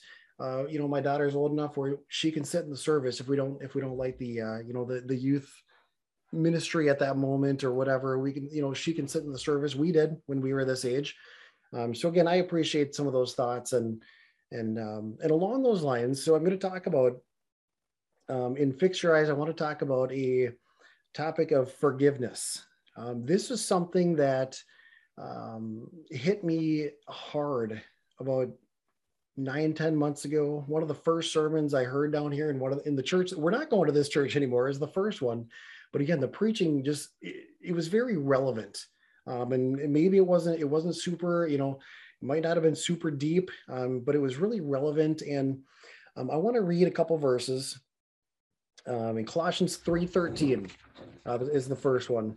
And it says, Therefore, as the elect of God, holy and beloved, put on tender mercies, kindness, humility, meekness, long suffering, bearing with one another, and forgiving one another. If anyone has a complaint against another, even as Christ forgave you, so you also must do. So that's the first thing, talking about forgiveness. I mean, it's not, it's not a, there's no question. You must do this if we call ourselves Christians. Um, Ephesians 4:32 is this is a popular verse. Be kind one to another, tenderhearted, uh, forgiving one another, even as God in Christ forgave you. Um, so, and then the, the the big one I'm going to talk about tonight is is the the parable of the unforgiving servant. Um, it's Matthew 18, 21 through 35. I'm just going to read the first two verses. Then Peter came to him and said, Lord, how often shall my brother sin against me and I forgive him? Up to seven times. Jesus said to him, I do not say to you up to seven times, but up to 70 times seven. And now, as we talk about this, for all of us on here and everybody probably listening, most of it listening, this is, we've heard this our entire lives, right? We've heard this, the parable and the 70 times seven. And does it mean 490? Well, no, of course, it means you're, you're to have a forgiving spirit, spirit, period. But what really hit me, you know, as a 40, whatever it was, 41 years old when I, when I uh, listened to the sermon. So preacher takes, he does an object lesson and he takes out this, uh, this bag of rice. He's got this little pile of rice on the table. He has, he puts a table out there. He's got this little teeny pile of rice. He goes, you forgive somebody 70 times seven. This pile of rice is 490, you know, uh, things against you. You know, like this one, my boss said something mean to me, you know, my friend, you know, gave me a dirty look or they made fun of me in front of some, whatever, whatever we hold on to, right? So then he, so then he went into, um, I got to find my number. He said, think about us as humans. If we sinned three times a day and we live to be 75 years old, so three times a day, 75 years old, um, that would be 82,125 sins in our lifetime. So then he pours out, he takes this massive pile of rice and he he pours it on the table. And this thing is just mounds. And he and he picks up handfuls. He goes, he goes, Jesus forgave every single one of these for you. And he goes, uh, he goes, and yet he takes us a and then you're holding on to this because your boss, you know, my boss fired me from from my old job. So I'm going to hold on to that. I'm going to hold on to this. You know, this person gave me, you know, said something that I didn't like. They whatever it was, whatever it is that we are human flesh, you know, we hold on to things because we're prideful and we don't want to be wronged. He goes, Jesus forgave all of these, and yet you're going to hold on to this thing? And I'm sitting there again in a pool of tears. Like, I'm like, I'm like, why? I'm like, I, am supposed to come to church and I'm supposed to feel good. Like, so, uh, but, but, um, you know, I left there realizing, you know, I just moved down here realizing, man, I, I had some issues um, in Minnesota that I hadn't I, you know, I had hoped would just go away. Hmm.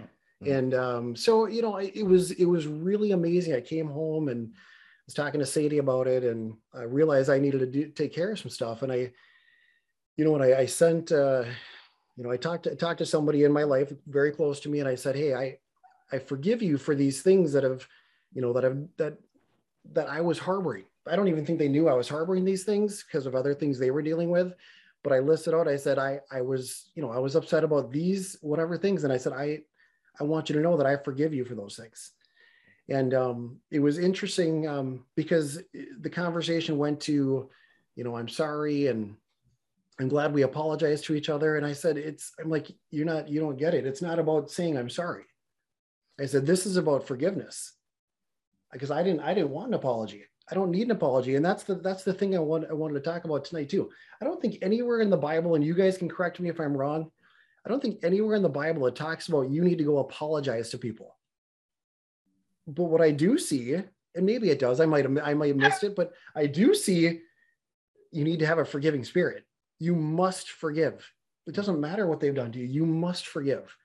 Um, so I know we are all humans. We hold on to things, and we are we want that apology. We want to make we want people to feel make us feel good, and man, vindication, right? No, it's not about that. Jesus forgave us for everything that we've ever done and are going to continue to do. We don't have that right to hold on to that to that grudge. So I'm going to leave you with three quick points here in you know regarding this thing and one is when i focus on what's been done to me I forget what's been done for me. So that was that was pretty, you know, again, I mean, I'm, I was getting hits with dart, you know, hit with darts on this message. I'm like, oh, for Pete's sake, you know. So, um, it also number two is a forgiven person. So a born again believer is a forgiving person, and that's what I said earlier. How can I, as a believer, harbor things that have happened to me? You know, when I've been forgiven tens of thousands of times, how can I hold on to that stuff? And it just it changed my spirit. It changed everything about me. Like it, I like I felt a change.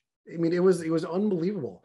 Um, and then the third third point, he goes, "What if Jesus forgave us the way that we forgive others?" And so, you know, so that's what I wanted to leave you guys with and the listeners of this is something that hit me pretty hard. It's so important. We've all heard it. We've all heard it thousands of times. And but that picture of it, just using little rice, you know, rice grains of rice, I'm like, oh wow. I'm like, how can I can't do this? It's so wrong. How can I? I can't be an acting Christian, an active Christian, if I'm harboring that stuff. So that's what I got for you guys. No, that's great, Kenny. Thanks for sharing. I, I think uh, some really good conversation about church and in forgiveness, and I think uh, you know, church is where we hear uh, from God. It's where we can encourage each other to to keep pursuing Christ, and uh, it's a it's a critical thing. Uh, it's not something that uh, we should take lightly. And I appreciate you, kind of your heart and your sharing you know, part of your journey. And we'll be said be in prayer and and hopefully uh, you know it sounds like there's some good things at this church. And you yeah. know if God leads you in that, uh, that'd be great to see you guys plugging in there. But um, that's great. Well, from the great state of Florida that's a wrap on episode 51 on this, the 31st day of March, year of our Lord 2022. This was Six in the Mix, talking faith, family, sports, and politics. Find our episodes on Apple Podcasts, iHeartRadio, Spotify, or wherever you get your podcast content. Review us and leave a comment. Visit our Facebook page at Six in the Mix Podcast and comment on what topics you'd like us to discuss. We are also on Twitter at Six in the Mix Pod. Join us on our journey.